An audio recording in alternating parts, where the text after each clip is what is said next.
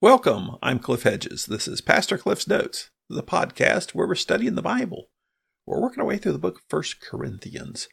Today is episode 419, looking at 1 Corinthians chapter 9, verses 3 through 14. Let's read our passage. My defense to those who examine me is this. Don't we have the right to eat and drink? Don't we have the right to be accompanied by a believing wife like the other apostles, the Lord's brothers, and Cephas? Or do only Barnabas and I have no right to refrain from working? Who serves as a soldier at his own expense? Who plants a vineyard and does not eat its fruit? Or who shepherds a flock and does not drink the milk from the flock? Am I saying this from a human perspective? Doesn't the law also say the same thing? For it is written in the law of Moses, do not muzzle an ox while it treads out grain. Is God really concerned about oxen? Isn't he really saying it for our sake? Yes, this is written for our sake, because he who plows ought to plow in hope, and he who threshes should thresh in the hope of sharing the crop. If we have sown spiritual things for you, is it too much if we reap material benefits from you? If others have this right to receive benefits from you, don't we even more? Nonetheless, we have not made use of this right. Instead, we endure everything so that we will not hinder the gospel of Christ. Don't you know that those who perform the temple services eat the food from the temple, and those who serve at the altar share in the offering to the altar? In the same way, the Lord has commanded that those who preach the gospel should earn their living by the gospel. This is Paul's first letter to the church at Corinth. He sent in this letter from Ephesus on his third missionary journey. He founded the church in Corinth about 5 years earlier. And there are problems in Corinth. They are fighting one another. There's divisions. They got some flawed theology. They're having problems with Paul. And they've sent Paul a letter with some questions, and not just quizzical kind of questions, challenges essentially to a lot of things. So Paul's responding to their letter. He's also responding based on a lot of things he's heard about the problems in Corinth. He is answering their questions began at the beginning of chapter 7. Chapter 7 was all about marriage. Then chapter 8 about meat sacrificed to idols, specifically eating in the pagan temples. Now in chapter 9, he's talking about his apostleship that's related somewhat to that previous section, because he ended the section on meat sacrificed to idols with freedom. I am called sometimes to voluntarily restrict my own freedom for the sake of others. Then he launched into his apostleship in chapter 9 and talking about his own freedom. Well, now he's defending his right to be supported as an apostle by the church. And I think this is odd because he didn't receive their support. And that seems to be part of the problem. Now, in Greek culture, those who travel around as philosophers or teachers or missionaries or whatever, that kind of stuff, there was 4 different ways you could support yourself or be supported. One of them was fees. You charged a fee. You come into town and teach things and expect people to pay you for that. Another is patronage. Patronage is where a rich person basically takes you under their responsibility and pay for you, support you. But basically, I'm going to pay your way, either for a specific period of time or indefinitely. Other would be begging. And lastly, work. And work is a 4-letter word. So the idea that Paul and his companions worked didn't sit well with the Corinthians. And so they're thinking, you must be like a 4th-rate apostle to have to come here and work for a living. You did charge fees. Nobody took you under their wing as a patron. And you did beg. And maybe there were people offering to offer the patronage. But Paul declined it. So the fact that he wasn't supported by others, maybe that questions his fitness to be an apostle, his stature as an apostle, but it's also embarrassing to the Corinthians. We have such a half-rate apostle that he had to work for a living as a tent maker. And so that's kind of behind their thinking here. And so they're challenging his apostleness because he wasn't doing things right. And so this section today, he's defending his right to be supported. And they go, but he wasn't supported. Well, that's the whole issue.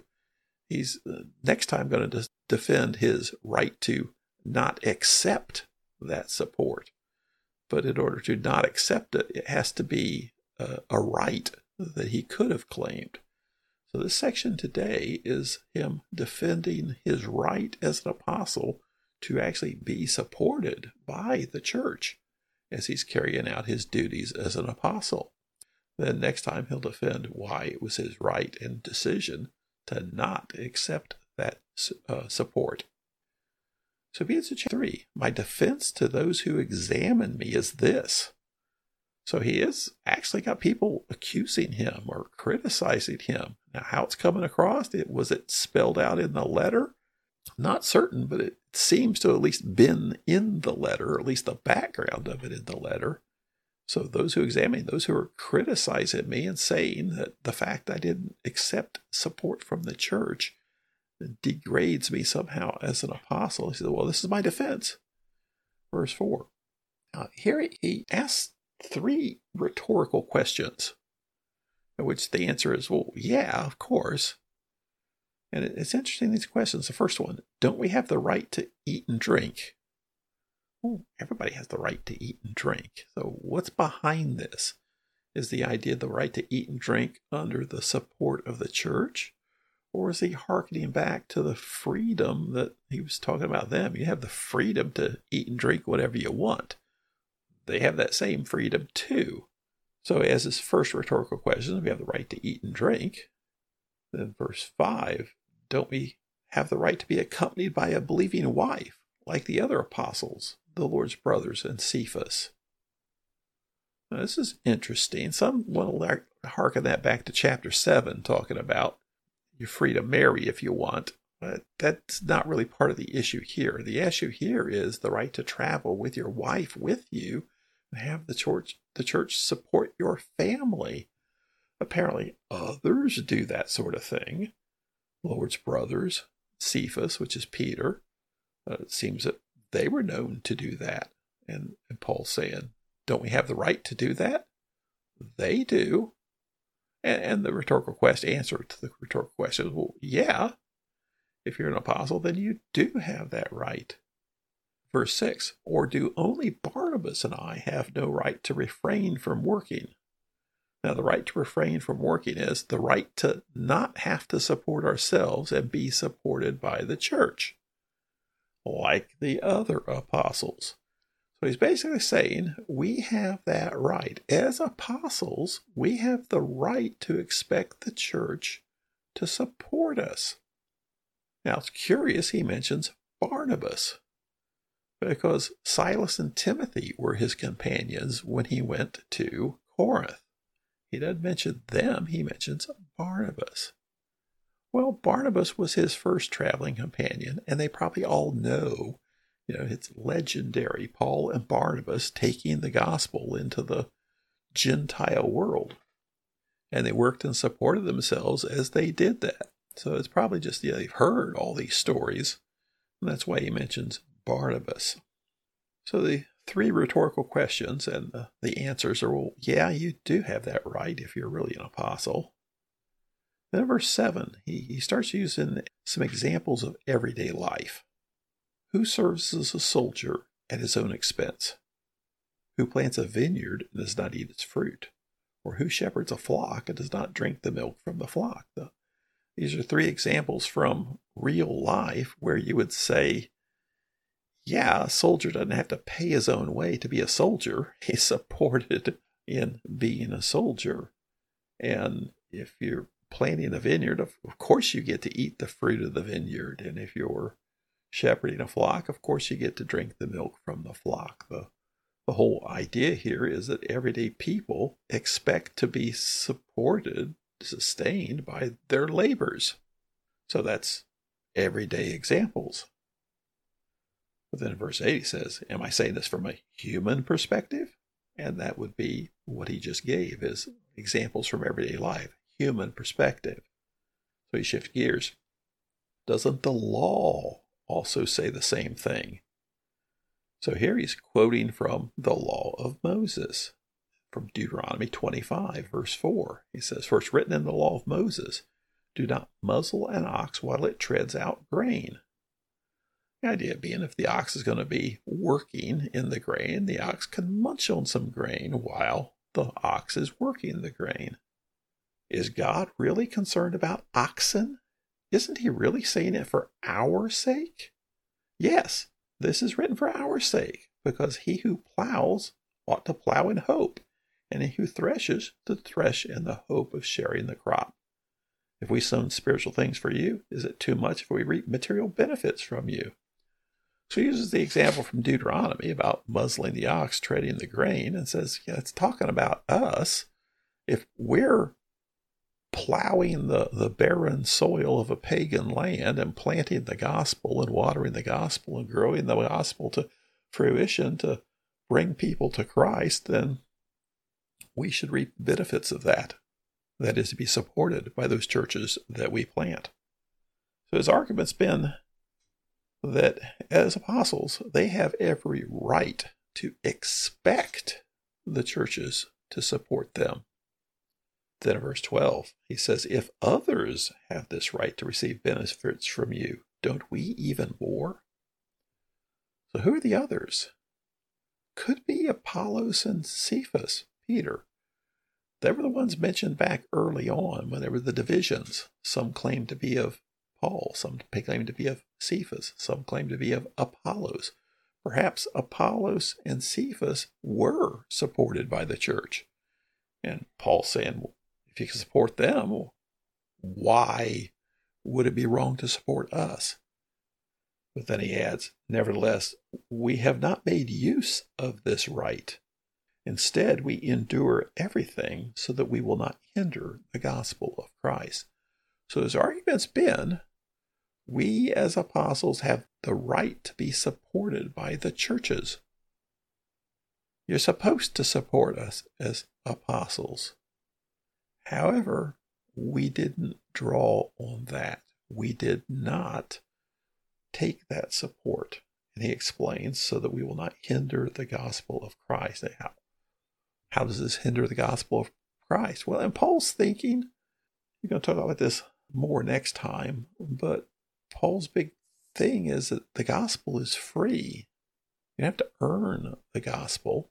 The gospel's free, free gift of God. And that's why he did things the way he did.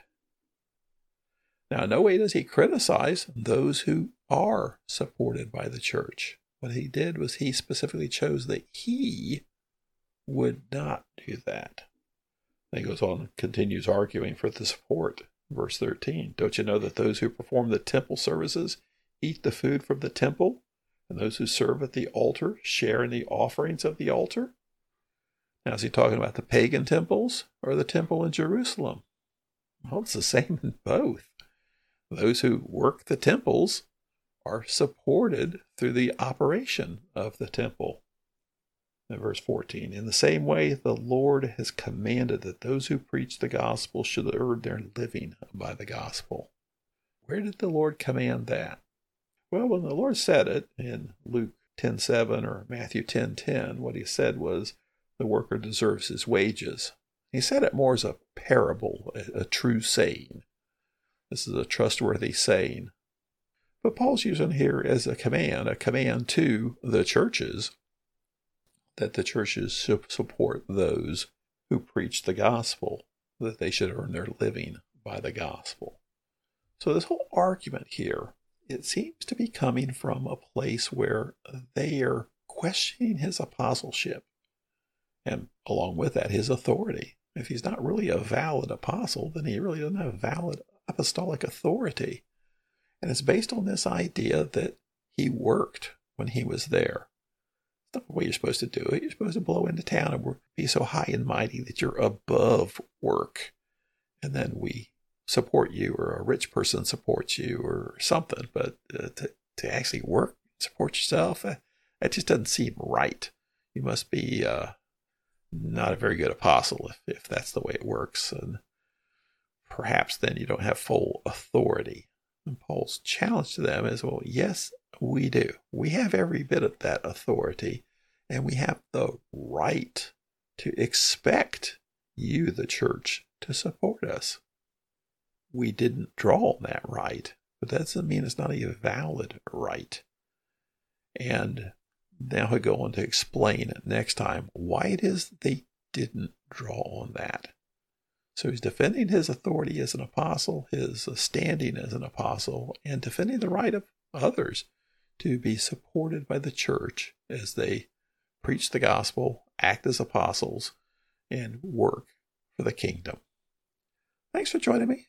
Join me again next time as we continue working through 1 Corinthians.